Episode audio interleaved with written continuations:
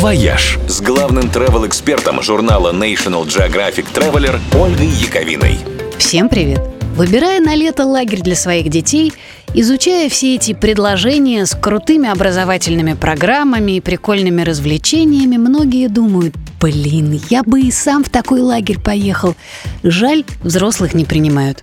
Так вот, взрослых принимают. Летние лагеря для взрослых – это не только формат «приезжаем всей семьей», йога для светлых человечков или буткемпы для фанатов ЗОЖ. Это именно что отдых, общение, развлечение и приобретение полезных навыков в веселой компании. К примеру, лагерь «Море-Аморе» проводит на Алтае творческие смены, посвященные самореализации. В лагере «Маяк» в Подмосковье обучают актерскому мастерству и импровизации. Смены «Мост Креатив Кэмп» в арт-отелях Подмосковья и Грузии способствуют развитию креативности.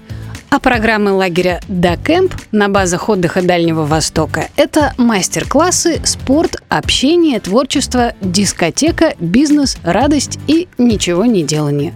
И даже «Тихий час» под Pink Floyd у них есть. А в проекте «Продленка» в Калужской области вообще все как в пионерском лагере нашего детства. Заезд автобусами, палаты девочек и палаты мальчиков, вожатые, игра в зорницу и вечерний костер. Только для взрослых. Можно пить пиво в кустах, курить в форточку, тайком целоваться после дискотеки, ну а по ночам мазать соседей пастой. В общем, можно немножечко продлить детство. Существуют даже лагеря для пожилых людей. Например, проект «Заслуженный отдых» с тематическими выездными программами, экскурсиями и активной отрядной жизнью. В общем, каникулы для тех, кто не стар, но суперстар. Так что можно отправить детей в лагерь, а потом отправиться самим.